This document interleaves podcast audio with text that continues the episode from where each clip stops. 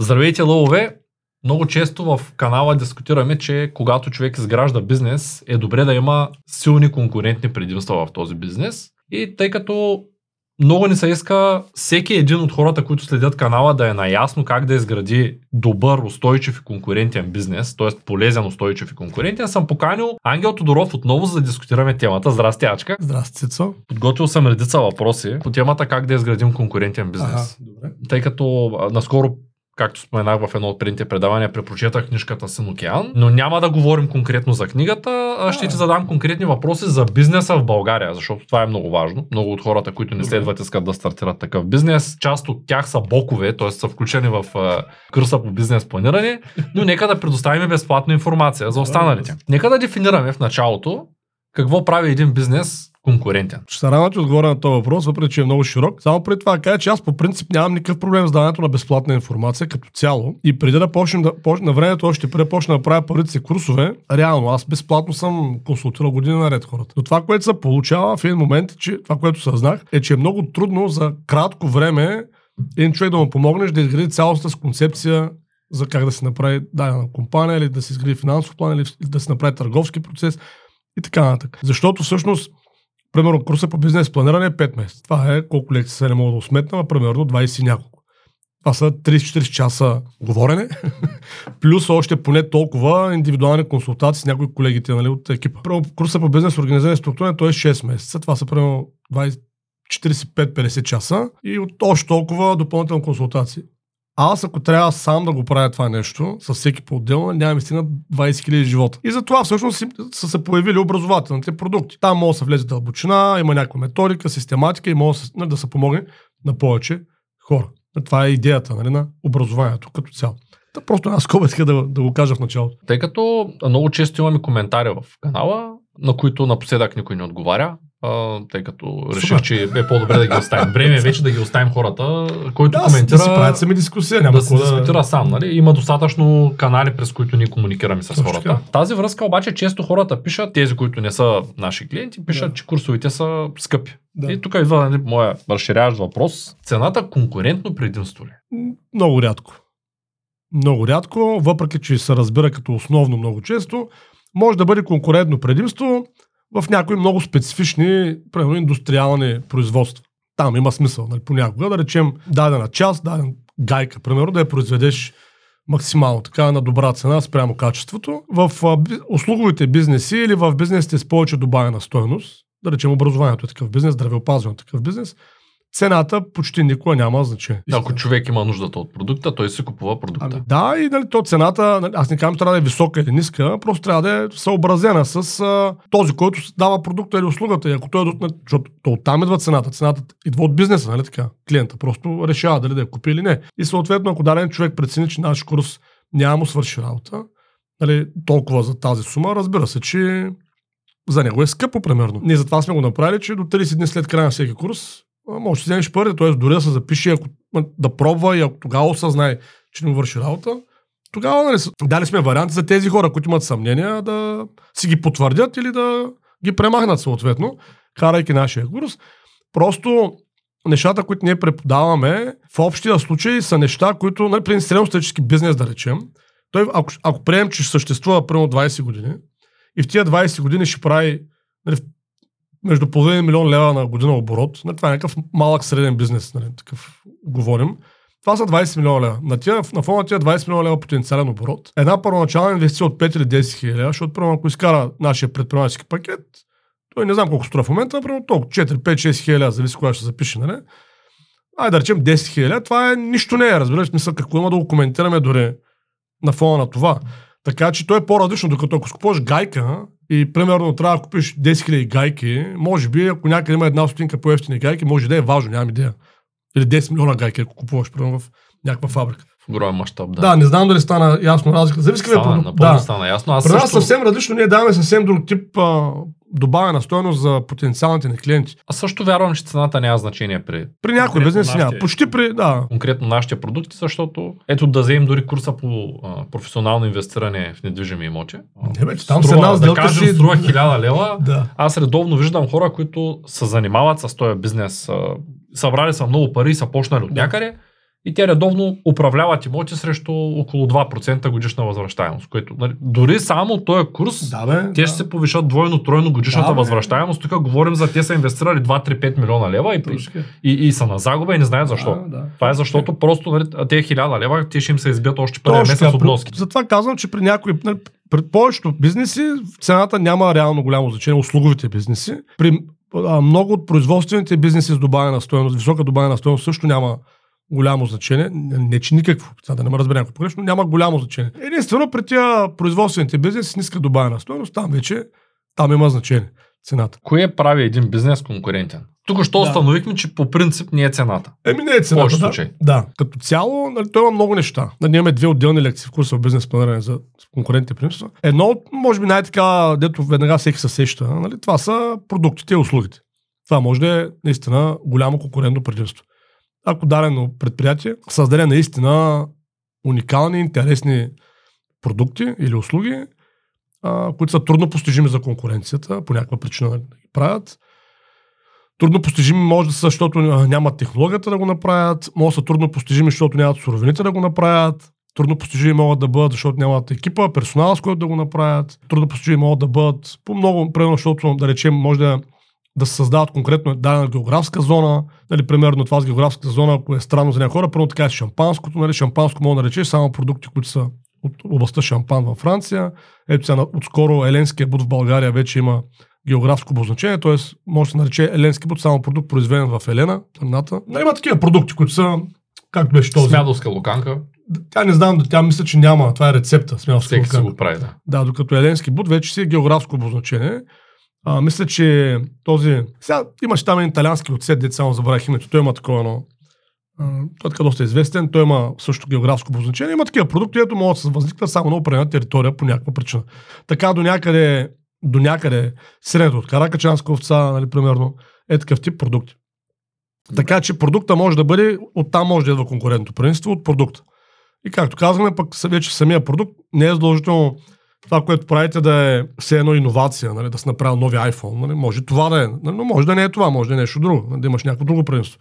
Аз се скупих, наскоро бях, а, преди месец някъде бях в Етара и там имаше фестивал на традиционни занаяти. И на щанда на Грузия, имаше грузински щанд, си купих едни терлици, грузински, които много интересни бяха. Отдолу подметката беше бе, поне 2,5 см дебела, от някаква много твърда вълна. Направо си беше като подметка.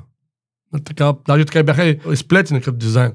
Много дебело влакно. И аз ми направи голяма впечатление, купих си такива и говорих си там с дамите на щанда и те ми казаха, че точно този модел се плетат от конкретно нали, вълната на една конкретна животно, което не можа да си го преведа на български. Нали, те ми казаха някакво наименование, което в Кавказ вирей, което имало 4 рога.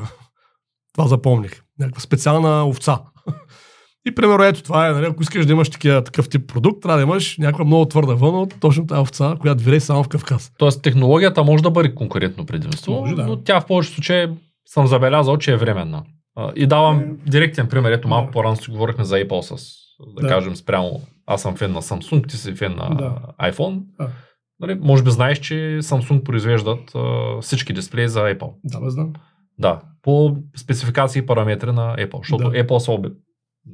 Осъзнали, че технологията няма значение. Отишли са при Samsung, казали са колко струват е този брой дисплеи Да. с тези спецификации, защото вие правите най-добрите дисплеи в света. Да. Samsung са казали няма проблеми, струват толкова пари, произвели са ги, Да, точно. въпреки че са конкурентни на мобилния пазар, то те както са и конкурентни, така и а, не знам дали знаеш, че то това беше малко смешно, ама а, като го разбрах преди години. Знаеш, че Amazon е най-големия ретейлър в света. Да. Обаче Amazon печели предимно от веб сервисите си, а не от, а, не от продажбата на е продукти. това. И беше много смешно, защото Walmart, понеже Walmart направиха Walmart Key, Да. който е като Amazon Prime на времето, т.е. Да. безплатна доставка за всичките си продукти, за Да. всичките си клиенти, ако плащат абонамент. После Walmart направиха складови, както в Amazon и така нататък. В един момент се оказа, че огромна част от парите на Walmart всъщност отиват в Amazon, защото Walmart са качени върху сървърите на Amazon и ползват техния сервис. И се бяха поскарали и Walmart се изместиха на сървърите на Microsoft. Да. Защото Walmart плащат на Amazon. Да, Това е много да. странно, защото те са хем, хем са конкуренти. Същото са- е с... Да. А, нали, тоест, имайки, имайки а, технология, а, тя не е чак такова предимство. Защото Не, ти тя- може човек да се снабди с тази технология, Що или е? да я купи, или да я наеми, или да плати на някой. Да Примерът е произведе. много хубав с е, Apple и Microsoft, примерно, или с, с Samsung и Apple, по-скоро, защото технологията сама по себе си никога не е конкурентно предимство. Ти на една маймуна, ако дадеш най-модерния лаптоп, за да, примерно, да пише прави нещо с него, тя няма нищо да направи. Всички трябва да разберем, че технологията сама по себе си никога не е конкурентно предимство. Технологията е създадена да помага на хората. Тоест това е инструмент, който улеснява, облегчава, ускорява и така нататък задачите, които човек трябва да изпълнява. Да. Това е функцията на технологията. И примерът с Apple и Samsung е много добър, защото всъщност Samsung, те са много специфично и много голямо предприятие. Знам, на тези автомобили произвеждат и така нататък. В Корея те имат много звена, нали, Samsung. А, Те само дански превръзки не произвеждат тя. И са наистина много технологични. А, по същия начин са Bosch. Съвременните автомобили, може би зависи от автомобила, но 40 до 70% от част са на Bosch. И съответно, обаче това не означава, че Bosch правят автомобили. И съответно, очевидно има някаква разлика между Шкода и Мерцедес, въпреки че вътре почти всичко е Bosch. И тук е важно да разберем, че когато говорим за конкурентно предимство в сферата на продуктите и услугите, то винаги идва от начина на мислене на хората в компанията без значение са инженери или така нататък, а не от технологията. Защото да, Apple ползват технологии на Samsung и на много други компании, но очевидно го правят много по-добре от тях. Нали? Очевидно го правят много по-добре от Samsung. Нали? Samsung са къде къде никъде не са в сравнение с, с Apple. И това просто показва, че да имаш просто технологията нищо не означава. Важно имаш велики хора вътре в компанията, които да знаят как да я ползват. Просто да го кажем, че иновацията на конкурентно предимство то не идва технологично не идва от технологията, то идва от хората, които са разбрали как да ползват най-добре тая технология. Да, тук ще се направи, че не съм чул, че Apple Да. са по-добри от Samsung. Не, то е факт. Нали, Samsung имат по-голям пазарен дял, никаква печалба. Ако говорим за печалба. Ама то- Говорим за, бизнес, технология, на мен ме трябва технологията, Samsung са по-добри. Да, сигурно. Въпрос е, нали, в момента говорим за крайното клиентско устройство. Окей, да. Разбира се, че ако дисплей трябва да си купиш, си купиш от Samsung, защото те ги правят. Точно така. За някои технологии, когато Apple могат да се справят по-добре, примерно за а, говорителите, не знам дали знаеш, ще ги произвеждат сами, защото не са намерили кой да ги прави толкова добре. На слушалките те сами справят говорителите Apple, защото просто нито Bose, нито там Samsung се справят достатъчно добре. Нали, Така че това няма голямо значение. Важно е кой може да ползва накрая технологията така, че да създаде по-адекватния спрямо клиента продукт. И това винаги идва от хората, от нали, в случай инженерите, да речем, и всички други, които се занимават с този продукт.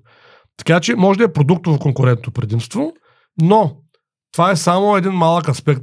То може, да е- мо- примерно, конкурентно предимство може да е от, от самия бизнес модел. Казвам го, защото много хора, ако нямаш уникален продукт, край. Нали? Не може да имаш конкурентно предимство, което въобще не е така.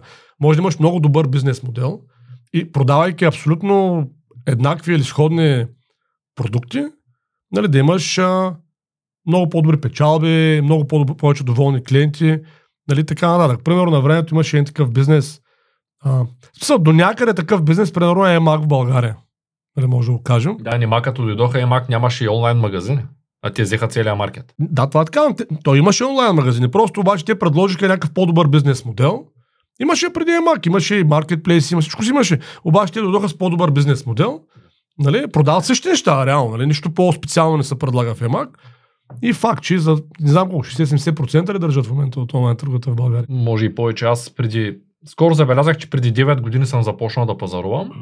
А, като един човек, който пазарува от, он, от онлайн Да. магазини често. Това беше първия, който предлагаше 30 дена. И до ден днешен предлага, без Да. значение, че по закон са 14. Да, бе. И до ден днешен предлага 30 дена 100% ти връщат парите, ако не си доволен. Нали, това е уникално предимство. Точно Нали, така. може да имат лош сапорт. Да, това е в бизнес модела. То не е с продукта свързано. Просто модел е такъв. Може да имат лош сапорт. Имало е моменти, в които трябва да се свържа, няма никой. Обаче, въпреки всичко, отварям, че искам да го върна. Идва, взимат го, даже няма да забравя. Тук едни четки за зъби бях купил, които просто две електрически четки на Да. Philips. Да. Ще кажа, защото ние кой знае какво, нали? Той е такъв Philips е такъв бранд като LG, като Samsung, Да. произвеждат много работи като Bosch. Едната не се чува, че работи, другата бръмчи. Четки за зъби нямаш право да връщаш. Обаче аз съм от много години клиент. Пуснах, че искам да ги върна, аз не съм ги ползвал, аз само ги включих. Бяха Да. две просто комплект. За мен и за Да. приятелката ми. И обариха ни са по телефона и ми казаха, вижте господин Радушев, нямаме право да ги връщаме. Обаче ще направим изключение, защото виждаме, че са нови, виждаме, че сте ги поръчали Да, вчера. Разбираме, че може да се случи да са дефектни Да, бе, че да, най-вероятно не сте си мили зъбите и затова ги връщате. И ми ги върнаха. Нали. Тоест казвам го, че когато веригата има добро клиентско обслужване и когато веригата, нали, може би е за сметка на продавачите, защото пък търговците се оплакват там, има някакви, може би има някакви... Не, бе, то няма съвършени има- бизнеси. Въпросът е да има правилен бизнес модел. Не, това е друго. То няма съвършени модели. Той бизнес модел работи. Всеки бизнес, да, много бизнес модели могат да работят, ако са добре обмислени във всяка област. И това може да е конкурентно предимство. И то огромно нали, конкурентно предимство. Конкурентно предимство може да е а, търговския процес. Нали, много компании продават сходни неща като конкурентите си, но имат много по-добър търговски процес от тях и ги бият в пъти. Нали, това също може да е от, от само по себе си конкурентно предимство. Нали, то е свързано с клиентското обслужване, защото тези неща, които кажеш, те са, те са част от бизнес модела, но същевременно са част от търговския процес всъщност. Нали, та- политиката, да речем, за връщане на стока, това е част от търговския процес. Нали, това е политиката на компанията в такива ситуации. Нали, спрямо стари клиенти, нови клиенти и така нататък. И разбира се, тя магията става, когато човек смеси, нали, се стреми да има максимално много конкурентни предимства в максимално много посоки. Нали, Така че търговския процес може да е много силно конкурентно. Примерно сега се опитвам седя за пример тук в България. А, мисля, че един от много добрите примери за много добър търговски процес са хепи, спрямо от другите повечето вериги за хранене. Значи хепи са страшно добре, разбираш. Ли. Нали, те са по много начини са добре, нали, но специално търговския процес е топ. И примерно, това сега използвам да го кажа, защото някой, и на курса даже имаме, ку- нашия курс по търговски умения, имаме такива хора, и някой път казвам, аз работя в магазин, примерно, а пък вие преподавате консултативна продажба, нали, как да го приложа в магазина, то е невъзможно. Ами деди в Хепи да си поръча един обяд да види как, как е възможно. нали, ти си там за, за малко и те успяват да ти поръчат супер много работи, по супер много начини, да се чувстваш добре, нали, всичко ти е наред. Първо, първо, ако се чудиш дали да влезеш, защото ми се е случвало, Да. нали, почваме от преди да влезеш. Да. А, на морска гара във Варна редовно сядам на хепи като мина. Да. Още преди да вляза, случва ми се да се спра за момент, да си погледна телефона и да съм до магазина и хостеста да каже отвънка, а, има места, заповядайте. Така, да. Нали, още от тогава почва. Да, бе, да. После Проактивно. Казва, маса за пушачи отвънка, отвътре питата, нали, избираш си, Да. слагата. В момента, в който сложи, няма и 5 секунди, вече идва някой, който се представя как се казва и започва с аз днес ще ви обслужвам. Ако има някакви проблеми, тук бутончетата казват ти, че има бутончета, може да не знаеш. Да, точно да. Нали. В момента, в който ти си поръчаш храна и ти ти предлагат нещо за пиене, за ти, да. да, да, те кросселнат на още нещо. В момента, в който дойде това за пиене, като ти носят примерно основното, ако си ял салата и, и виждат, че еряна ти е свършил, те питат искате ли още един ерян. Продават ти още един ерян. Да, бе, да. бе. После още не си си взял основното, минава питата всичко наред ли е, хареса ли ви обяда, това, онова. А, и в същото време се равнявам с пицария Хикс, на която бях скоро, Да. клиент, а, където първо а, хорих да ги търся, защото не знаех как да се настаня, понеже нямаше много места. Да. Исках да питам дали работи някакъв друг етаж там, защото Да. беше голяма, изглеждаше като така на два етажа, пък не виждам откъде я се кача. А, след като ми обясниха, че не работи и се наложи да почакам, което никога не се случва в тия по-сериозните Да. вериги. А, после дойдоха да ме питат какво ще ям. Аз ги питах кои са им пиците с месо. Те не знаеха. А, избрах си пица и си поръчах. Дойде пицата, а, обаче аз имах, а, трябваше да отговарям на някакви съобщения и още не бях започнал да ям пица. Тоест тя видимо имам пица пред мен, Да. но видимо аз не съм пипал. Тя Да. е празна чиния, там Да. имам допълнителна чиния. Да. Идват и ме попитат, нали, искат да направят обслужване. Да. Идват и ми казват, хареса ли ви пицата? Да. И аз казвам, ми, още не съм почнал. Нали. Тоест Ето, има да. голямо значение как ще обслужат. Би има. И е факт, че на тая пица, а, да кажем, а, консумирах питие плюс пица, Да. а на хепи обикновено, както нямам сладко, се тръгвам с десерт, Не, бе, кафе, сок, а, неща, Да. дето не ги искам. Просто Така ми е. ги предложили съм сказал, аре пък ще взема една торта. Виж, търговският процес е много важен. Нали, и то просто се личи, нали, когато има добър търговски процес, как е изграден. И това очевидно може да е конкурентно предимство. Нали, наистина, сериозно конкурентно предимство.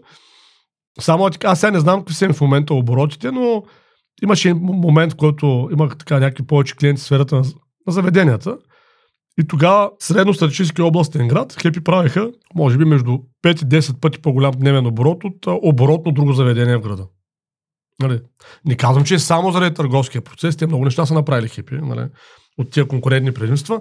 Затова и са българска марка, която вече е за в чужбина, което много се радвам, защото те направиха нов пазар. Те създадаха, те реално хепи, който може би не разбира модела е, те са заведения за бързо хранене, което работи като ресторант. Те са това. Те са Макдоналдс, само че ресторантски тип. И те са първите в света, които го правят. Не знам дали знаеш. Знам, че са взели изключително много от а, другите вериги и са комбинирали няколко бизнеса в един като Да, бе. модели. Защото виждам, виждам нотки на Макдоналдс, т.е. на Да. скорост на обслужване много Точно. висока. Полуфабрикати, всичко е готово, пренаправено Да. предварително.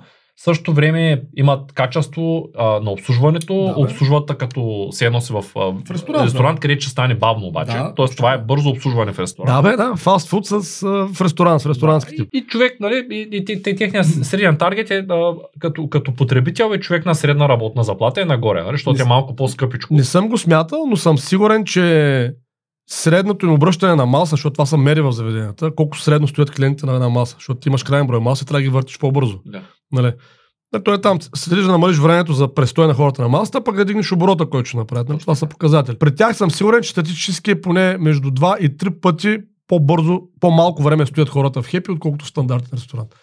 Да. Нали, 100%, а пък в същия момент имат преживяване, че всичко е наред, доволни са. Ама то е така, защото те от вратата настаняват, Абе, да. обслужват на същата минута, носят ти бързо е, да. храната, от, от което ти спестяваш изключително много време. е. Много е И, комплексно. и в един момент почваш да придобиваш навика, нямаме много време, гладен си, гладен съм, дай на хепи. Защото Да, ти да. реално, само да кажа, това не е платена реклама, просто тръгнахме на там и вървим на там. Да. Друго, което ми прави много добро впечатление е, че а, само на една верига, освен на хеп, съм сядал където случва ми се да държа буклук на входа. И минава някой и ме пита това е? И аз казвам да, мога ли да го взема? Нали, това ми се случи и аз бях потресен, нали, защото нося нещо, което ще изхвърлям, търся кош, виждат ме, че търся кош и минават да ми покажат коша. Тук може би точно е това, което се е случило с Коша. Може би да сега е момента да кажем за следващия вид конкурентно предимство. Това е корпоративната култура. Това е всъщност ултимативното конкурентно предимство. То е най-доброто от всички. Това е хората в една организация да разбират философията на организацията и да работят за постигането на целите и мисията на организацията. Това е, се постига трудно, т.е. не става бързо. Като казвам трудно, може би отнема поне 10 на години. Нали? Ако започне днеска човек да го прави, ще има видими резултати след 2-3 години, добър резултат след 5-6 и наистина ще има корпоративна култура след 10 или повече години. Така, нали, така е горе. Ясно да се личи, кой, кой, че някой от тая компания. Не ясно да се личи. Ясно ще почне да се личи на трета, четвърта година. Да, а да да. може, ако той си тръгне, тази компания да продължи да работи, като тогава знаеш, че имаш култура. Защото нали, обикновено в началото носител на културата е ръководството, без значение дали един човек или някой човек. Обаче, ако стръгне този човек и се разсипва цялото нещо. Кор- Корпоративна култура има, когато вече няма значение кой е начал на компанията. Това, което случи с Apple, в момента след смъртта на Стив Джобс, до, доказа, че те са успели да изградят корпоративна култура. Не, това беше под въпрос, когато умря той. Нали, Хората се чудеха какво ще стане. Да, може да паднат акциите и те продължават да растат, мисля. То няма значение акциите как се движат. Въпросът е, че компанията е на печалба, генерира продукти. самите, да, компанията работи добре. Нали, и работи по същия начин, както по времето на Стив Джобс. Което означава, че той се е справил, или там неговия екип се е справил с задачата нали, да превърне тази визия, която той има, да я превърне в корпоративна култура. Нали, това, такъв, то се познава по е такъв, такива дребни неща. Нали, когато всички в една организация функционират в правилната посока. Нали, читача ти каже, «Мо, това буклук ли, дай тя ще го изхвърля. Нали, те са много малки неща, които иначе не се виждат. И защо е най-доброто кон- конкурентно предимство? Защото всичко друго подлежи на под някаква форма копиране или там някаква форма на имитация от конкуренцията. Какъвто и продукт да направиш, някой може да направи подобен, какъвто и процес да направиш, някой може да направи подобен, каквато услуга да имаш, някой може да направи, каквато технология да си купиш, някой може да си я купи. Но това, което всъщност не може да се купи с пари, това е корпоративната култура, защото за да я направиш, нали, все едно някой да изкопира на някой корпоративната култура, той трябва да разполага с същите велики хора, които са направили тази корпоративна култура. Пък това е много трудно, нали, защото хора се създават изключително трудно. Така че, друго конкурентно предимство, защото сега като го казах, сетих, са процесите. Нали, надявам се, че правим разлика, правят колегите, които слушат. Нали, едно е имаш бизнес модел, друго е, нали, търговският процес е само един от процесите. Ти можеш да имаш конкурентно с много други процеси. Особено пък, ако не си търговско предприятие, може даже да няма значение търговския процес. Нали, да, даже да нямаш такъв, ако си... Ти винаги имаш някакъв търговски процес, но ако си производствено предприятие, примерно, първо произвеждаш алуминий. Нали? Тогава вече е, по-важно е процесите вътре в производството ти както трябва. Между другото, Toyota, е, те са много добър пример в това отношение. Който не знае, те са като компания са едни от са създателите на така речения Lean Management, той е много известен в момента в света.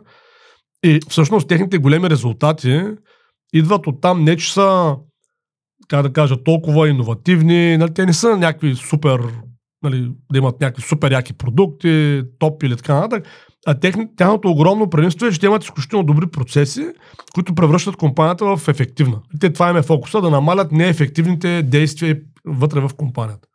Примерно застава, нали, защото в книгата е много хубав пътят на Тойота, може който иска да прочете. Примерно застава Тейчи Оно, нали, тогава на времето, което все едно по негово време е създаден лин менеджмента за около 10 на години. Сега почва да наблюдава на една поточна линия как идва едно шаси, слагат се едни гуми и се завиват с болтове. Нали? Колата с главя. И той почва да описва процеса на слагане на болтовете на гумите. Нали? И идва колата, работника прави 10 крачки в страни, взима гумата, идва, слага я, прави 5 крачки надясно, взима машината, с която ще завинти болта, завива болтовете, нали, описва целият процес. И всъщност те са, той го разделя на 11 стъпки и от тях само 3, според неговия анализ, имат добавена стоеност за клиента, за крайния продукт. Другите са безсмислени. Като казвам безсмислени, те могат да са безсмислени, някои са безсмислени по принцип. Примерно ходенето 10 метра да вземеш гумата или да вземеш тази машината за завиване. А някои са смислени, т.е. не може да не го направиш. Т.е.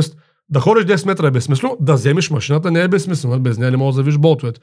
Но то няма добавена стоеност за клиента. И прямо той почва да се фокусира да намали времето за това нещо. И всъщност успява да оптимизира, мисля, че с 200% времето за извършване на тази процедура. Формула 1 са много добри в това нещо. Да, да, то е. Защото не може да оставиш нещо мръсно, тя ще се щупи колата после. Да. Ама не може да не го свършиш на време, защото ще закъснеете за състезанието. Точно така. те успяват да направят някакъв процес, който би отнел, не знам, някой засечил ли колко време отнема, дори да няма никаква опашка да му Да. сменят 4 гуми на гума джинса. Това във Формула 1 за 14 секунди, примерно. Да, да, силно оптимизиран процес. Ма, между другото, има статистики в света специално за процесите, че една организация, ако няма добре описани а, и добре оптимизирани процеси, обикновено функционира на 10-15% от капацитета. Това е в световен план. И големи и малки са така. Тоест, това смятате ли какво? Ти ако си оправиш процесите в, примерно, в фирмата за вътрешни ремонти, нали, или в, за почистване фирмата, само процесите да си опишеш, да си ги оптимизираш и това означава, че ще дигнеш 3-4-5 пъти ефективността на компанията. Сега като го казваш това нещо, защото често говорим за технологии и така нататък, искам, искам да отворя една скоба и да кажа някои неща, които според мен са много важни, особено при тези, тези компании, които те първа стартират. А, тъй като Apple като са стартирали на времето, те, не знам, може би се гледал първите презентации на Стив Джобс, нали? те така са фундаментални за презентациите, Да. всеки един презентатор дава пример с него, как говори, как стои пред публика, какво казва, на какъв принцип закача там, как хората го гледат с интерес, нали? как съобщава иновацията. Истината е, че една компания обикновено в началото тя е свръхиновативна, т.е. прави нещо, което до сега го няма, подобрява процеса, има такова Да. конкурентно предимство. Поне повечето гиганти така са почнали. Т.е. те Мгм. правят нещо, което другите не го правят. То може да е барче и да е иновативно, то няма значение. А, както е Хепи, Хепито преди него Да. пак е имал ресторант. Да, разбира. Ама това не означава, че те не станаха големи. А, и... Първо е иновативна.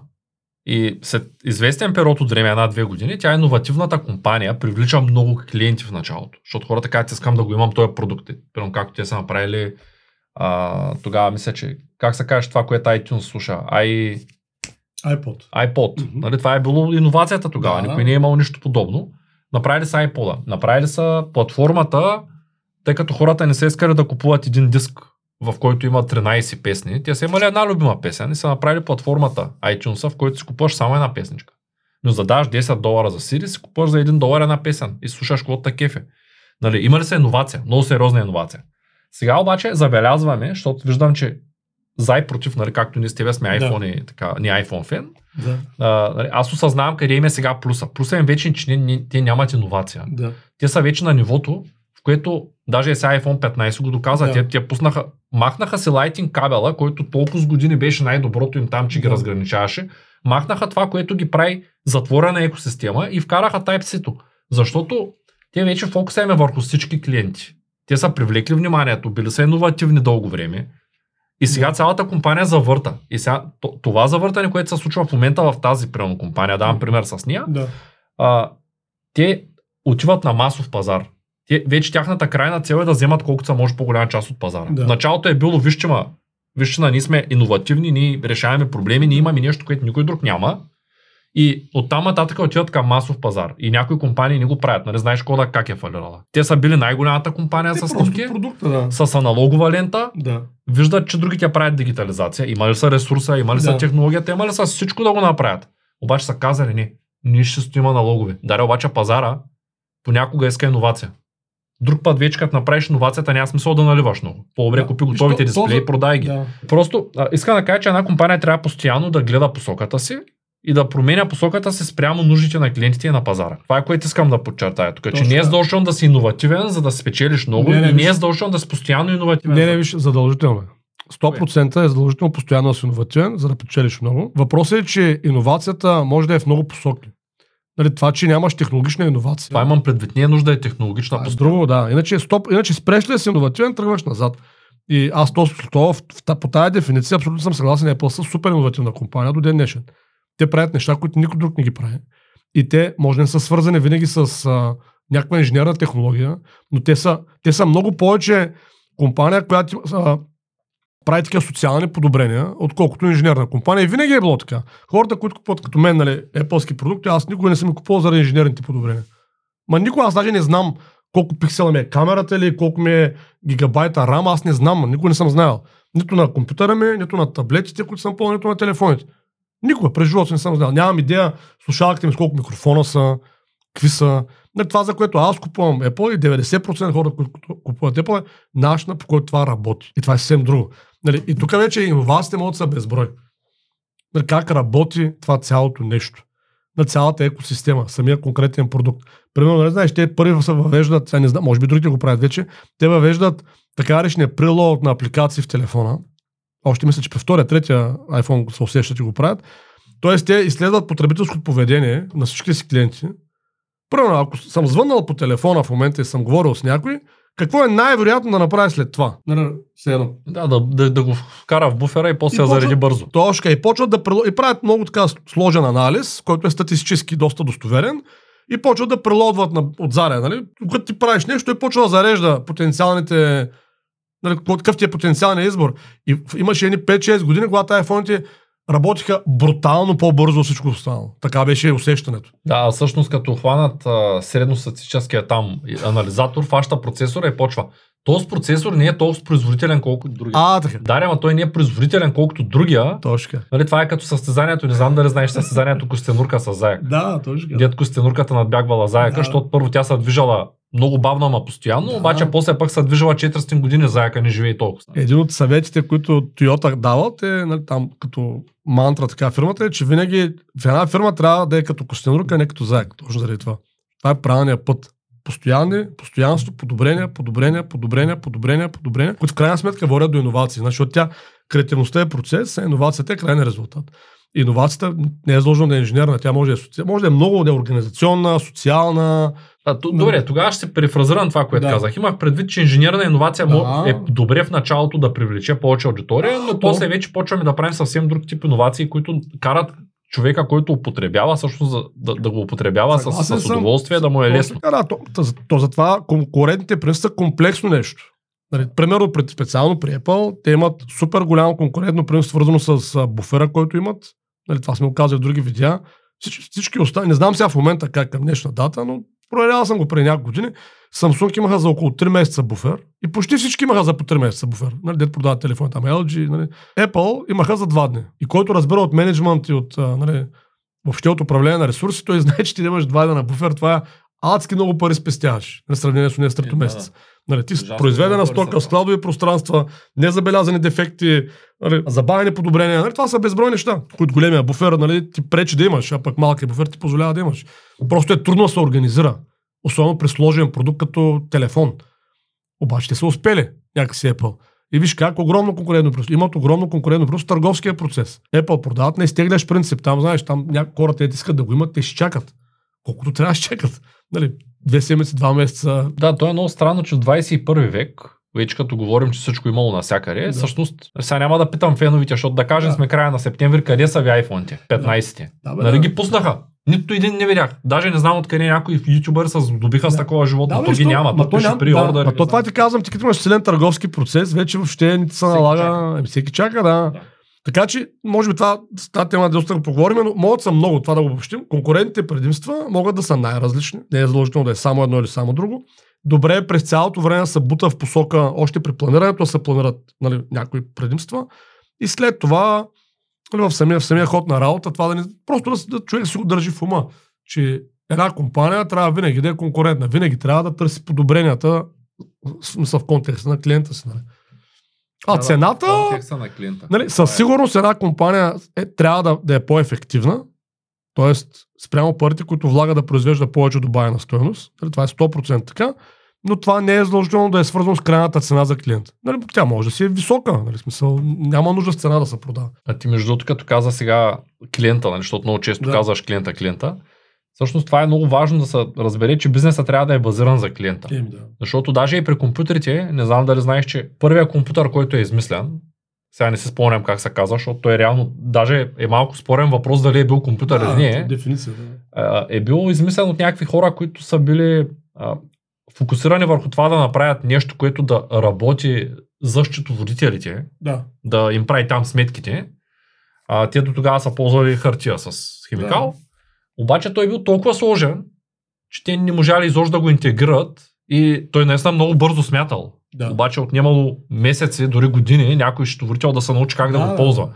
Нали, Тоест, като правим един бизнес, трябва да го фокусираме върху това да е лесен за работа, а не Точно така. просто да го направим и само ние да си го разбираме. Както се случва при по-голямата част от бизнесите. Много често се свързват хора с мен, имам гениална идея, тя ще работи по този начин, аз не мога да разбера идеята. Казвам, прати ми някъде нещо разписал, не мога да те разбера човек. Да. Нали, тоест, много е важно на какъв език говорим. Това е като да застанем сега с тебе на камерата и да говорим някакви терминологии, някакви неща, да оттекчим всички за 3 минути Да, и тя натиснат хикса. да. да. Нали, Тоест трябва да, да си на нивото, на което трябва да е потребителят и той да Да, разбира да. всичко и това е много важно. Да е за Важно хората, е. а не за... Много е важно това. Точно така, да. Защото има свръхтехнологични устройства, които никой не ги ползва. Да, бе. Те са... Добре, аз мисля, че изчерпахме горе-долу а, темата, но тъй като говорим за какво прави един бизнес конкурентен и това, което аз виждам като най-най-често срещам проблем, ще задам един малко така последен разширяващ въпрос. Да, да.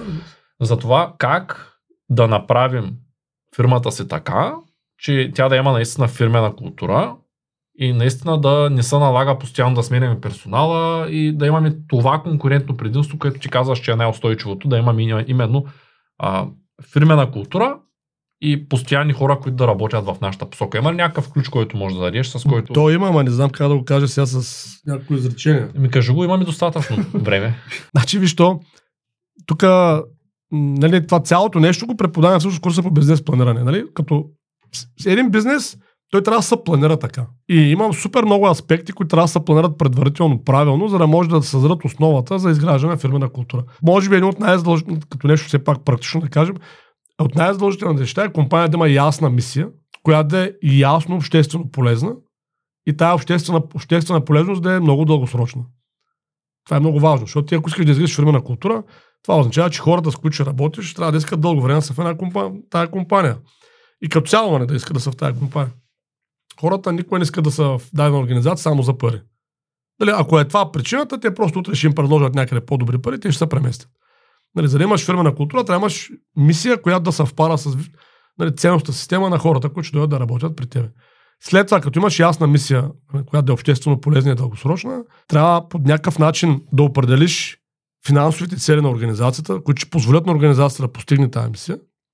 И трябва да така да направиш, че хората, които, да, все едно, хората, които идват в организацията, да могат те да постигнат собствените си финансови цели в контекст на тази организация. Защото все пак, за да може един човек да не мисли за пари, той трябва да знае, че работейки в тази организация, той ще живее както иска да живее. А не както в момента се прави, средната заплата за дадена позиция е 2500 лева, аз дам 3000 лева и ще пусна обява в Джобс. И що не идва никой или що идват и стръгват. Ами, защото ти хората няма лошо да 3000 лева, нали? Въпросът е, че работодателя трябва да се интересува човека, който стои срещу него, потенциалния кандидат, какво иска да постигне в живота си, какви житейски цели има, как иска да живее, какво семейство иска да има, кога иска да се пенсионира, кога иска да му е пенсията. Звучи много логично, но в повечето случаи не може да си го позволят работодателите. Ама виж, то, Защото това... той самия човек, самия човек, ако той няма цели, защото много често и хората. Ще аз те разбирам, нали, само това че да имаме- Аз отговарям на въпроса как може да стане това, а не как не може да стане. Нали? Естествено, че не може да стане, ако фирмата не е добре организирана и не е добре планирана. Точно така. Бизнес. Значи тук стигаме пак до. Нали, Няма как, да го направим този бизнес така, трябва да имаме добра организация, добро планиране. Предварително, да, трябва да сме го планирали добре. Иначе в корпоративна култура се прави с голяма житейска мисия и нали, голяма цел обществено полезна. Това е задължително условие. Ти за да имаш голяма обществено полезна цел, това означава, че ще работиш мащабно. Мащабно може да означава като обем мащаб, а може да означава като скок напред, нали, примерно някакъв пробив технологичен, нали, някакъв друг пробив. И съответно ти, когато работиш в мащаб, това означава, че ти ще караш супер много иновация. В широкия смисъл на думата. Продуктова, технологична, организационна. Ти ако вкараш много иновация, ти 100% ще имаш много пари. То е вързано, разбираш ли? И тогава този въпрос няма да е, нали, няма да е проблем за работодателя. Защото той с парите проблем няма да има. Той ще има проблем, по-скоро проблема ще бъде там как да идентифицира правилно хората, с които иска да работи. Затова казвам, че те са много навързани нещата. И затова нашия курс той не работи да влезеш на 8 лекция, да гледаш само нея. Нали? Той не работи така. Трябва нали? всичко да почне от самото начало, рррр, да стигнеш до края. И тогава имаш система. Това е като един двигател. Ти трябва да почнеш от някъде и последователно не да можеш да закачаш буталото, ако нямаш Да. голям овал. Примерно, да. Нали, Трябва да имаш някаква последователност на нещата. Така че за това трябва задължително да се привличат хора, с които техните житейски цели съвпадат. Тоест, житейските им цели са такива, че те могат да ги постигнат в контекста на компанията. Защото иначе няма стоят, разбираш ли? Да. Да. Сега, това отговори много напълно. Да. А, и вече, тъй като а, все пак той подкаст е за конкурентните предимства Да, в, а, в бизнеса, Да. обаче искам малко да влезем в дълбочина и тъй като сме в България Така. и ние сме българска организация, въпросът ми е Да. как да направим бизнеса в България конкурентен, конкретно в България. Какво, какви са основните конкурентни предимства на бизнеса в България? Аз не мисля, че има някаква разлика, разбираш. Наистина не мисля. Ако един бизнес е планиран добре, той разбира се, че той се планира добре спрямо реалностите на сектора, в който ще работим, дадената, даденото място. Тогава ще го префразирам. Да. А какво пречи на бизнеса в България да бъде конкурентен? А, това е съвсем друго. Пречи му липсата на подготовка. Е, тези неща си Тоест говорим. нямаме никакви други спирачки, Не. освен, че не знаем какво правим. Да. Хващ, значи виж, днес сутринта имахме оперативка и едно, един от а, стъжаните, той има, е, преди да дойде при нас, имал собствен бизнес над 10 години. В София. Такъв успешен бизнес, така изглежда отстрани. Обаче при него нещо се му е, нали, той го усещал, че нещо уж работи много, пък някакси не върви. И стана въпрос за нашия курс по бизнес планиране, там нещо го коментирахме колко е полезен за предприемачите и той ми казва, ми да, вика, аз благодарение на този курс разбрах, че бизнеса ми не става. Разбираш, 10 години по-късно. Да, така че, когато човек срещне правилната подредена информация, няма значение дали е в нашата организация или някъде другаде, правилната подредена информация, той относително бързо може да направи анализ, ако вече е действащ собственик на предприемач, къде се намира и къде са му пропуските. Защото тя информацията, пак казвам, ние не сме я създали. Ние не сме организация, която си измисля някакви неща. Ние, сме, ние имаме неща, които са си авторски нали, в нашите обучения, но много от нещата са класически принципи на менеджмента, които се преподават от 150 години. Нали, примерно в Toyota се ползват но тия неща от, речем, 100 години. В Apple се ползват както има Apple. Нали, това не са нещата, аз и ти сме измислили. Просто ги обясняваме на разбираем език, на достъпен на, на, за средностатическия човек. И тогава всъщност а, човек осъзнава, че България е прекрасно място за правене на бизнес, просто може би той не е бил подготвен. И ако си, защото ти ако планираш правилен бизнес, тогава ти и- имаш само два сценария. Или ще видиш, че идеята, която имаш, не е много добра. Това е вариант, нали? Виждаш, че не е много добра. Съответно, или няма да я правиш въобще, или просто се опитваш да я подобриш, така че да сработи. И вече другия вариант е, че идеята ти е много добра и тогава тя на 99% ще работи. Няма какво да стане. Истината е, е. че аз даже смятам, че в България е по-лесно, по-лесно По много начини е за, по-лесно за един предприемач да. създаде един работещ и успешен бизнес, отколкото да го направи същия в Германия. Ето давам реален 100% пример. Скоро с тебе си говорихме, аз ще знам, нали? Да. Тук е една тайна. за тия, които не се сещат. Ами, в България имаме 3% хора с а, европейски частни пенсии. Точно така. И имаме 3-4% хора, които имат здравни застраховки, които си ги правят Европейски, да. собствени, нали? Не Да, такива с европейски здравни осигуровки да си платят да. здравни. Да, точно така. А пък Германия процента е наобратно и там 97% са застраховани. И ако ти Айде, правиш продавай. бизнес, да, ако правиш бизнес, Да. нали, шанса ти е като да станеш да станеш а, представител на някаква фирма, дето прави застраховки за автомобилен. То всички са задължителни, всеки Да, има. бе, и да, ти върви намери нови клиенти. Точно така е. Абсолютно добър е примера. Ето, ако човек иска да продава застрахователни пенсионни продукти, в България е син океан, нали? То няма никой. Нали, клиенти колкото искаш. Да. Като коиш в една държава, Австрия, Германия, Швейцария, там са над 90% и там къде ще ги търсиш тия 5% или 3%? Останалите. Те най-вероятно са някакви емигранти. нали? Или са хора, които са 100% раз... убедени Да. вътрешно себе си, че това няма смисъл. Примерно, Да, да. и той, той вече виж, вече ми предложиха 100 човека. Аз Да, да. на всички отказах, няма шанс. нали? Точно така. Няма смисъл. Да, да, България има много неразработени неща. Точно защото не много неща работят добре в България. Затова ако човек се подготви как да го прави добре и го направи добре, обикновено работи. И затова е много по-лесно. Тук всъщност се правят много неща. Тук имаме добра административна база, добра законодателна база, счетоводно са добре нещата, данъчно, нали, никак не са лоши. Нали, аз не виждам. Това е на въпросът ти основната причина, че много български бизнес нямат конкурентно. Просто хората, които ги правят, не са подготвени да ги направят добре. И оттам става едно такова пачвърк. Това съм чул, то ми каза, така го усещам. И ня, нали, някой път дори хората успяват да направят сериозни бизнеси по тази методика, нали, да ги наречем методика. Обаче стават големи. Не знам дали си забелязал, това го има често като феномен в България. Доста даже огромни стават. И после Първо за 3, 4, 5, 6 години стават много големи, и после за 3, 4, 5, 6 години зануляват. Аз имам доста такива приятели, които бяха стигнали до няколко милиона годишна печала, което вече е сериозен бизнес, и в момента са абсолютно нулата, и под нулата, и плуват на някъде, точно защото така и не стигнаха до там да се подготвят професионално. Аз съм правил по-малки балончета да. през годините, но и те са така завършвали, нали, вирхурчета. Примерно, е, сега ще разкажа, защото ние се канехме да Да. направим такъв е, подкаст. По-нататък ще направим и подкаст за проблемите при предприемачите, Добре, да. защото да не е само положително. Да, бе, да. Малко като новини ще сме, нали? Нищо, за да. първ път и последен най-вероятно. А, нали, аз се спомням, а, дет не можеш да ми запомниш SM Pro почтата. Нали? Това ми е първият така сериозен проект софтуер, който нашия програмист, който до ден днешен се работим от Да. деца за тия дългосрочните работи, които говорим. А, нали, той SM Pro идва от Sales Management Professional, нали, само да кажа. Някакъв CRM, да. И, да, и той нали, много добър софтуер, а, 10, 15, 20 хиляди продукта ги обхожда на всеки 5 минути, апдейтва цените в eBay, спрямо цените в Amazon, за препродажбата говорим. Да, да, да. И нали, супер. И бизнесът е много добре. Значи софтуера работи, който се включи е доволен, направихме уроци, направихме семинари, почнах оттам да ги уча хората Да, как да правят онлайн търговия. А, с повече от, повечето от приятелите си, които в момента все, все още продават, даже скоро идва един счетоводител на гост, нали, там от онлайн бизнеса с нас, всичко върви. Обаче не съм предвидил най- така, едно от най-сериозните звена, че един ден, понеже какъв е таргета? Таргета е дропшипър. Да.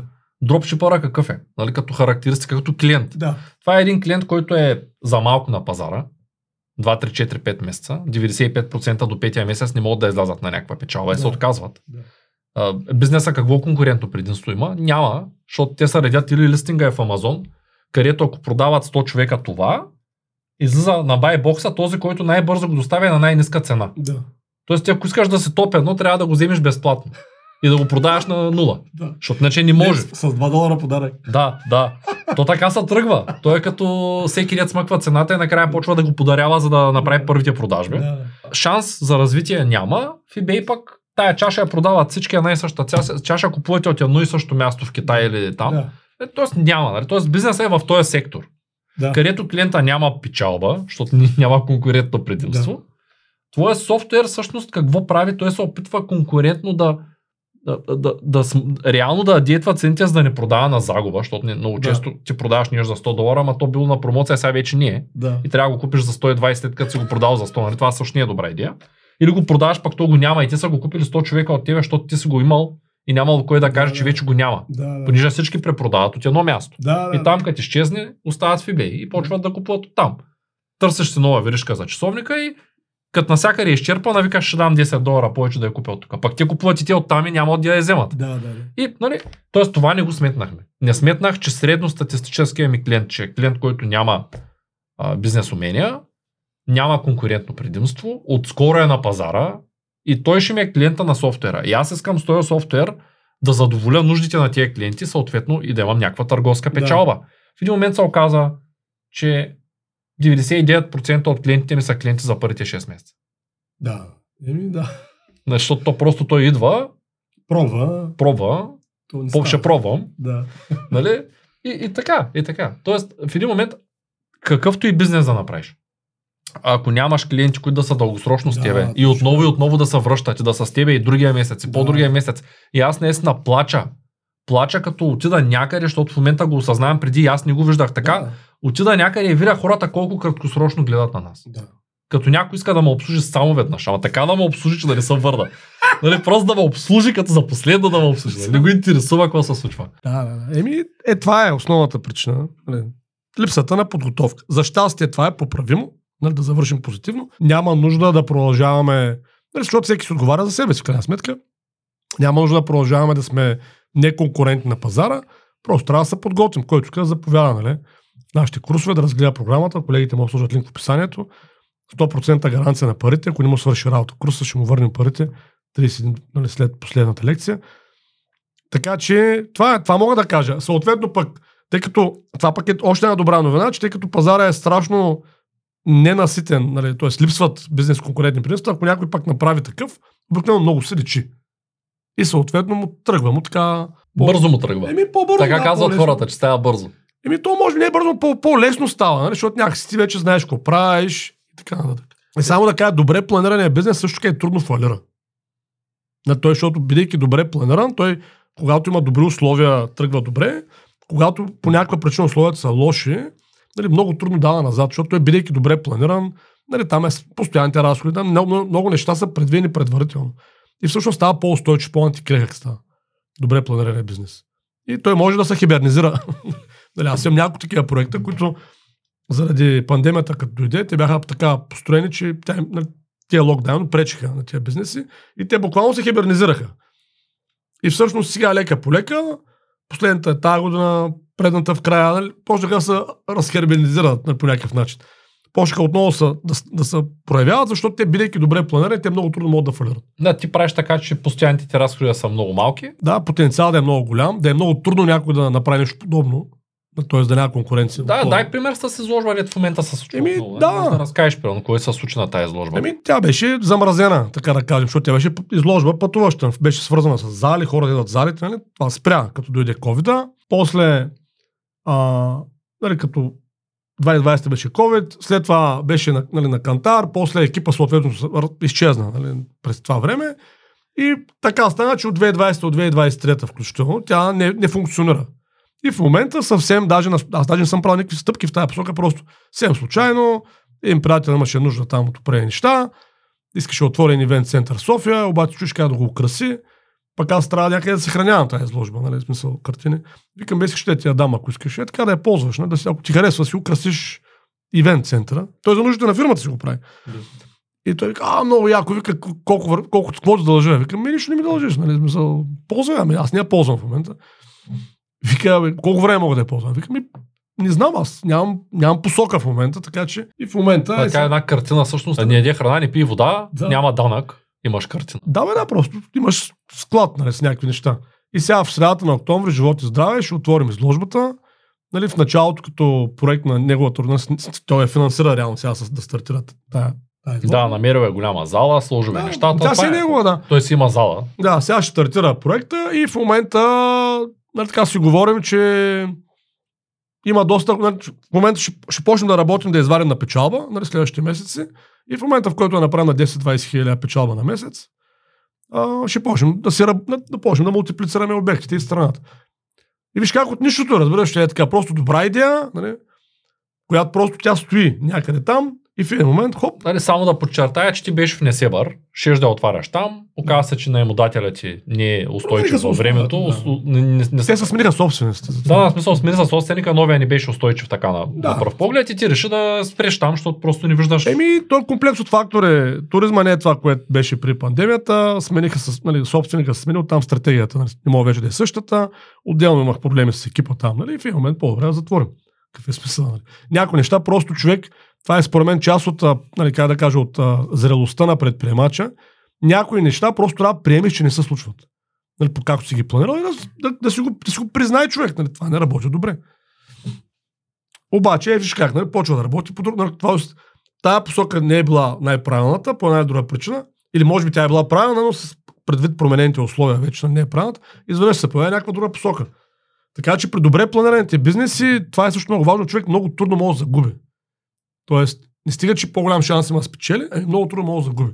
И тъй като всеки, колкото и малък да е проекта, нали, предприемаческия, и най-малкият проект пак ще глътне 20, 30, 40, 50 хиляди минимум, по-средните ще глътнат 100, 200, 300 хиляди, а пък големите ще глътнат над милион.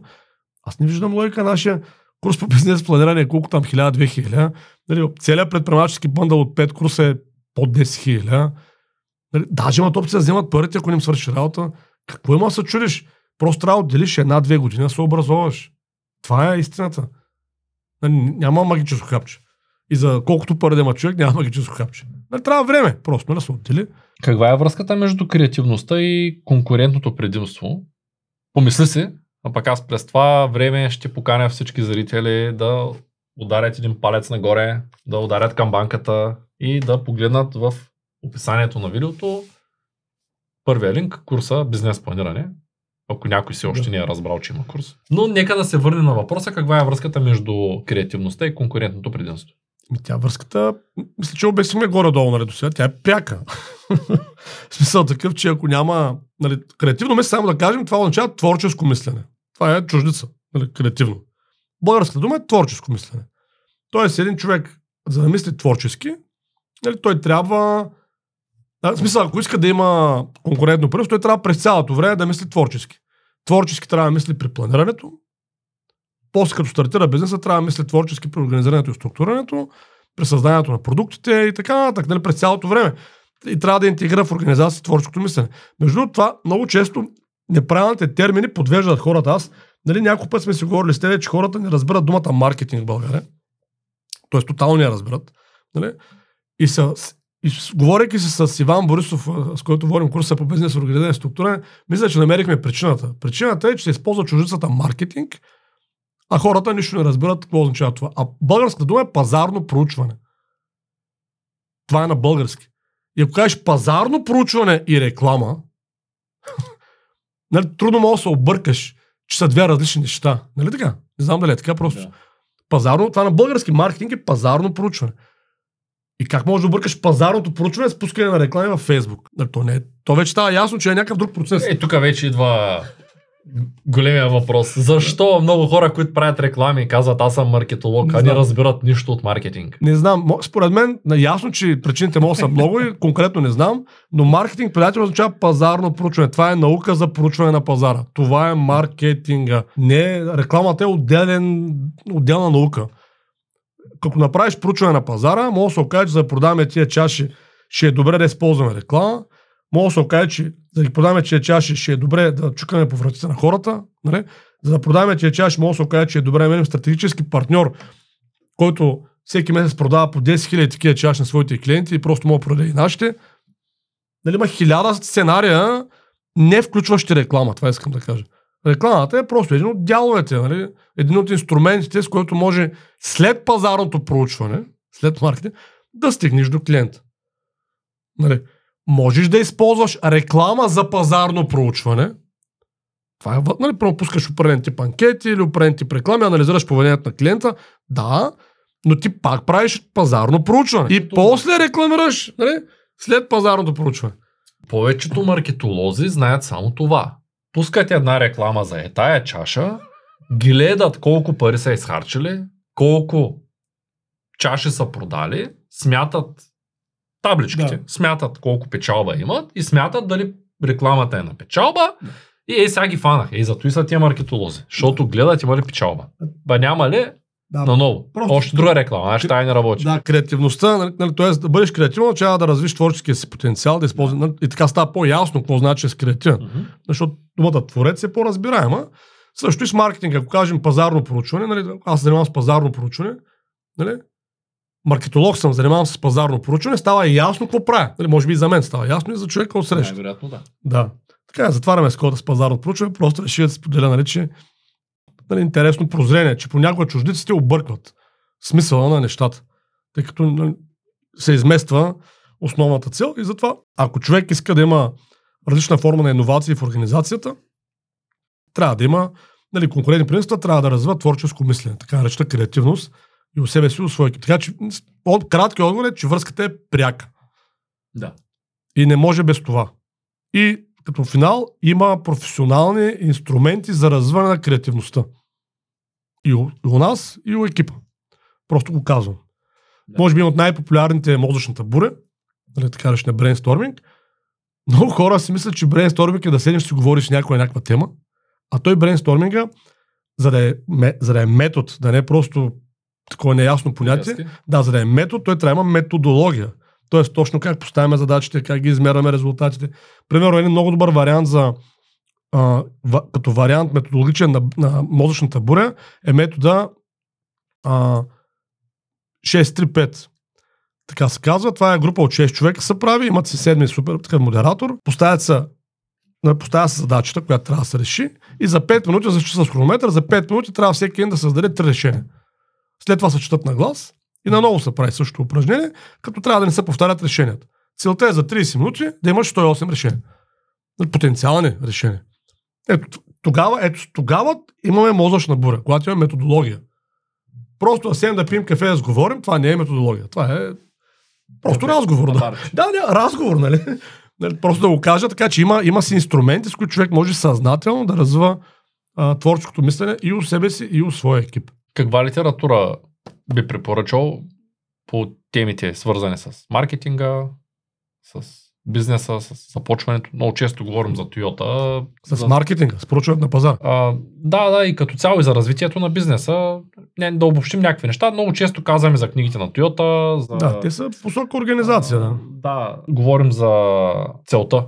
На кого беше тази книжка? На, Ляхо Голдера, да. на Голдърата, нали? но нека да говорим малко за маркетинг, да. И- За пазарно проучване. за пазарно поручване, добре, и за реклама. Какво можем да препоръчаме тук? Абе, виж, не съм, аз не съм голям, аз не съм специалист по тия нали, области, но според мен трябва да се почне с фундамента. Примерно с Котлар, нали? мисля, че е преведен на български Филип Котлар. Да, е, там горе го имам. Въведение в маркетинг. Да, това е за, за пазарните проучвания. Тая е най- най-горе, най-дясно голямата книжка. Да, потребителското мислене, точно. Потребителското повед- поведение ли мислене, как беше? Потребителското поведение, тя е много добра. И въведение в маркетинг. Да. Еми, Тя- тая, тая не съм я двете чел. са- Поведение в маркетинга. не Аз лично не мога да я препоръчам, защото не съм я чел. Но тая потребителско поведение е добра, на Котлар книгите са добри. Тя е на Котлар тая. Коя? А, въведение в маркетинга, може би се е чел с друга курица и на английски. А, чакай, да, да. Тя е на Котлар и, и Гари Амстронг. Да, да, да. На, на Котлар всички книги нали, са добри. За хора, които се занимават с дигитални неща, на Сет Горин първите книги са хубави. Нали, всички маркетолози са лъжци, примерно Лилата крава, Иншпин, Линшпин, как се казва, тая? имаше на Линшпин. На, на Сет Горин блога му е много як. Аз четях дълги Да. години, ама Но- то няма край. Той Не, не, да, това е ще, писал. това ще да го спомена, че аз като цяло а, има едно надценяване на четенето на книги в съвременния свят. И аз лично не препоръчам хората да четат прекалено много книги. Защото съм се опитвал с книги да добутам. То не става. Разбираш, книгата ти първо четеш някакъв автор, който не познаваш лично, да речем Сет Горен. Или няма да че. След това не е ясно как е преведена книгата. В масово в България книги се превеждат от хора, които не са професионалисти в дадената област. Аз, когато съм чел оригиналите на някакви книги и чета после на български, много често хващам брутални грешки, Да. на които подвеждат читателя. То няма предвид това автора. Тоест, супер много нали, имаш опало. Да, аз чак съм хорил да проверявам а, къде са яхтите на клиентите. Да. Хорих да проверявам на български, на английски, дали пише едно и също, защото не можех да повярвам на разни места. Викам, Да. тук нещо са объркали превода хора да гледам, защото ми се е случвало да объркат. Да, бе, да, бе, да, така е. Така че това с превода е много ключно. Също така, понякога, ако човека, който чете, не е много подготвен в дадената тема, той не може да схване смисъла на нещата, които чете. Аз затова специално за професионал... Няма лошо сега, не ме разбере ако погрешно. То не, обратно също не е добре, нищо не четем. Нали? Това също не е окей.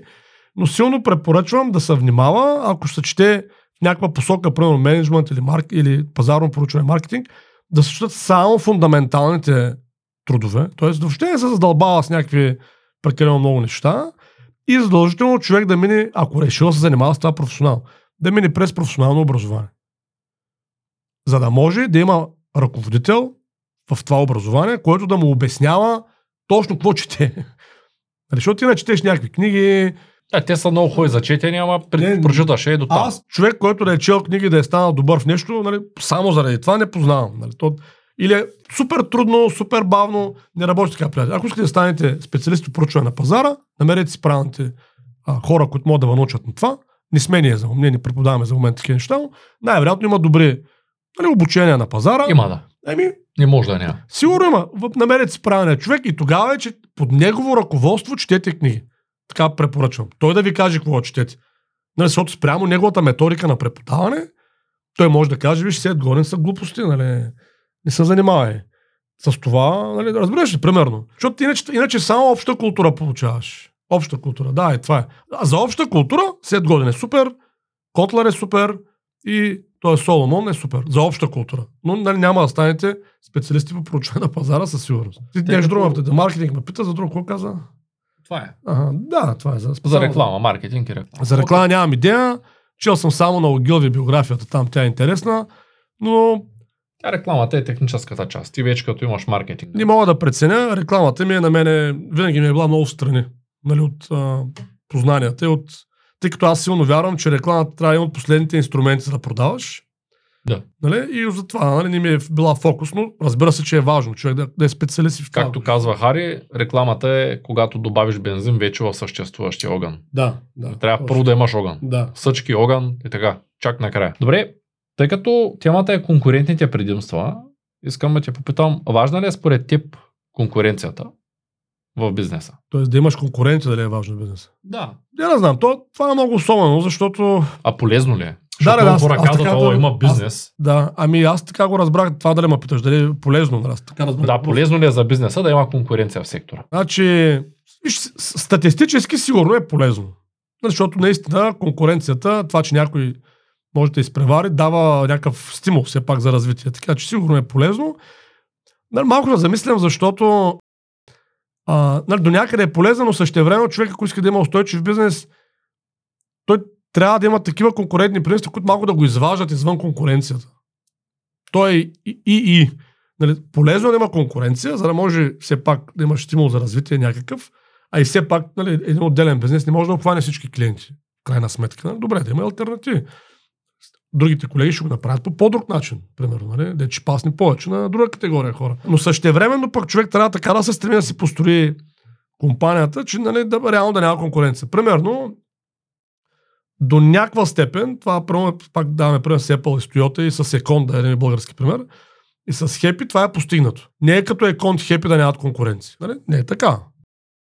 Обаче някакси те така работят, с толкова много конкурентни предимства, че практически нямат конкуренция. Те операт в някакъв техен си сегмент в пазара. Нали? Ето конт, колко така години вече спиди се опитват да ги настигнат като втори нали, потенциален такъв конкурент техен и още са далече. Нали, реално. По много показатели, въпреки са също много яка компания спиди, но е толкова много вдигнаха летвата нали, преди години. Те са малко като Apple, нали? Ти толкова много вдигаш летвата в началото, че после те те настигат, настигат, настигат, ама ти просто си пред тях, нали, прекалено дълго време. Нали, по същия начин с Apple, по същия начин с Toyota. Нито Apple, нито Toyota правят някакви неща, нали, цяло са вау, нали, смисъл, другите също правят подобни неща. Обаче някакси тоя комплексност нали, на това, това разбиране за конкурентните предимства и комплексното му прилагане води до това толкова, вече толкова десетилетия, особено Toyota, особено в конкуренцията на немски и американски марки автомобили, корейски последните 20-30 години, нали, Kia там, нали, кой бяха Dell, нали, това са силни брандове. Нали, въпреки това, тия са номер едно. и продължават са номер едно и даже няма изгледи някой да ги измести. Кой е номер едно? Toyota, те са най-продаваната като брой автомобили марка и с най-голяма печалба в сектора. Никой не изкара повече пари от Toyota. Никой, ни BMW, ни Mercedes, никой. Те искат Apple в, а, техни, в техния си. Ами фокуса им е върху конкурентите предимства и те са много добри в това. Нали? Просто понякога го правят с технология, както е бил Приуса, когато се е появил. Нали, Приуса е бил технологичен пробив, когато се появява. Тя е от първите коли хибрид. Нали, това е технологичен пробив. И тогава правят много голям, на това е средата на 90-те години. Правят много продажби. Нали? Технологичен пробив е когато създават първия Lexus. Да, так му ще я кажа, Lexus се ги убива в Америка. Да, той, ма не, не знам ли знаеш защо. Той тръгва... Защо Знам, ги знам положителни факти от търговския процес. Тоест търговския процес е бил невероятен. Това е така. Нали, но технологи... те имат технологичен пробив там при Lexus. Какъв? Те правят най-тихия двигател в света. И намалят драстично шума в купето. Което за луксозните клиенти е много важно. Те правят двигател, никой не е можел да направи по време такъв двигател, разбираш? Има ли са едно от най-добрите поручвания в света, а, когато е отивал някакъв клиент? А, това между другото го пише в книжката Въведение в маркетинга. Да. Оттам го знам. А, има ли са, когато отиде някой клиент, а, такава практика да погледнат, ако имат възможност да влязат в автомобила му, да погледнат как са запаметени станциите. И когато отиде, карат го да гледа Lexus, и когато отиде, И те предварително са запаметили по същия начин. Това е и, и тя тръгва винаги от любимата му. Да, И той се качва, пали колата, А, е. и вече каза, гледай, да. кой е яко, нали? Защото те е моята кола. Нали? Тя, Да, тя направо си пусна каквото слушам. Да. Нали, има ли са такива много дребни детайли, Да, да. които са карали клиента да се чувства много важен и много специален. И, и това е направило Lexus като Lexus. Иначе аз като потребител, Мгм. защото средностатическия потребител има различни нужди, Да. Аз много си мечтаях за Lexus, не знам дали знаеш. Да, казва се. Да. Да, и даже като си купих един приятел, дето му бях казал един ден ще се купя, ама аз бях на 17, като му казах, пък си го купих на 27. То Да. същия ред вече беше дърти, Да. 10 годишен. Да. му се обарих и му казах, човек, искам да те повозя, нали? Купих си Lexus. Да, и той беше забрал даже какво съм му казал, но като се качиш в нещо такова, нали, то, то се личи, че е различно. Той идва Да, от да. другаре. То всичко му е на... измислено Да, в Япония. точно. Точно. Измислено е там. Особено той а, първия модел там ES, който аз исках да си купя, нали, той просто а той няма нищо общо с нито една друга кола. Такова е, но, но Веднъж хванеш ли го, той е като Apple. После отиваш, фащаш Windows Да, и кажеш, който и нещо. еми Тук да, не извърши работа. такова е малко. Това, което, т.е. и Lexus и Prius са като по-близки такива, нали, исторически пробиви на Toyota. Не, те понякога правят такива, нали, такива, които са на, на базата на някаква вид технология, но нали, много, това, което ги прави устойчиво времето, не е технологията, защото не е така като всяко десетилетие да варят да са номер едно, примерно, да са първи в сектора. Не е така. Но просто всичко друго, което имат като процеси, като ефективност, като корпоративна култура, продължава ги държи нали, на върха. И най-интересното е, че много често хората, защото аз нали, от Lexus минах на Mercedes и хората като а, ги слушам така отстрани, казват, гледай Мерцедеса, колко повече ламарина има, колко повече, така като се затвори вратата, как се чува. И аз си викам, маля, Toyota колко са добри. Успяват да ти продадат Lexus. Не знам дали знаеш, че а, Lexus ES200, който карах, той е двулитров 6-цилиндров двигател, Да. който събира 2 литра и 700 мл масло. Да. По същото време излиза BMW 320, който е същия клас, Да. който е пак двулитров 6-цилиндров двигател, даже разликата в конете е 5 коня. 155 и 150, Да. нещо такова е. Двата са шестаци, така нататък от едно и също поколение. BMW-то събира 2 литра повече масло. Почти, да не кажа, нали, да не казвам 100% повече, събира 4 по 60-70% повече масло. BMW-то тежи сигурно с 30% повече, има 30% повече вложен материал. Цената на Lexus е по-висока. Да, Тоест, те успяват да ти продадат нещо, което е с много по-малко вложен материал, има същото луксозно усещане вътре, същото приятно усещане, върви по същия начин, дори консумативите му са по-малко. Да, бе. По- Просто да, някой е мислил, за да го Още. създаде това нещо, да няма излишък. Защото това е много важно. Нали? За средностатическия клиент, Мерцедеса, защото има по-дебела врата, е по-як. А пък за японеца, той дет няма материали, там желязото им е кът някъде в Англия да имат, в, в Германия, извинявам се, да имат тонови желязо излишно. Те така са го сметнали, че там да няма излишък. Там има точно колко Не, трябва бе, да той е. не е само, той когато имаш по-тежък автомобил, имаш по-голям разход Това искам да кажа. После е почваме вредните емисии, са е разхода на гориво. А, Всичко се бута. И, и в един момент се оказва, че ако го погледнеш от бизнес гледна точка, аз искам да съм собственик на, собственик на Lexus. Да, бе, той в те повече пари изкарат от Мерцедес. Купувам си Мерцедес, защото наистина имат много яка дебела врата. Да, и бе. са много безшумни.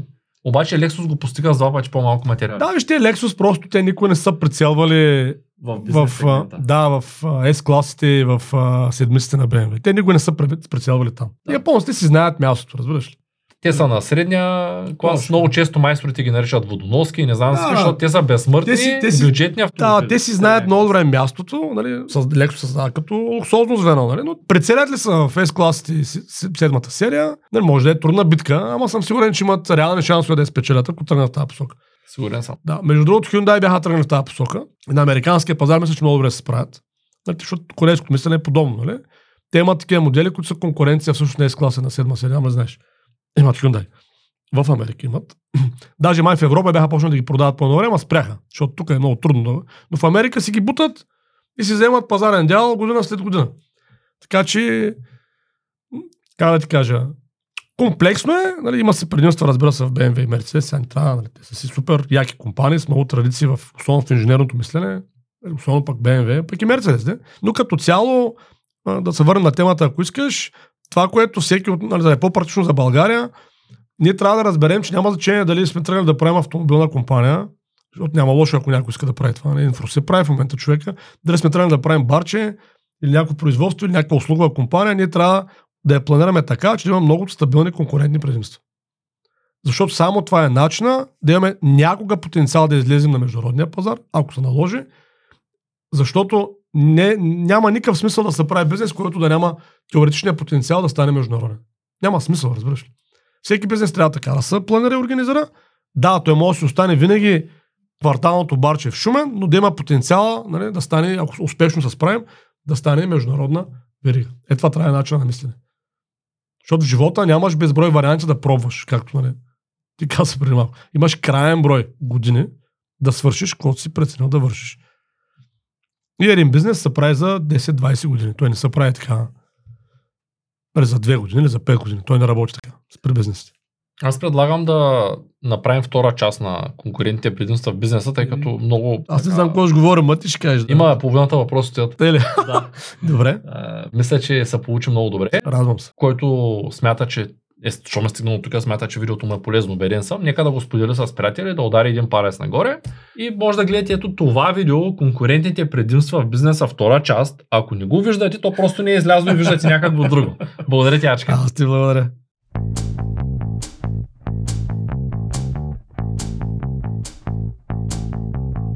Това е От нула до успех.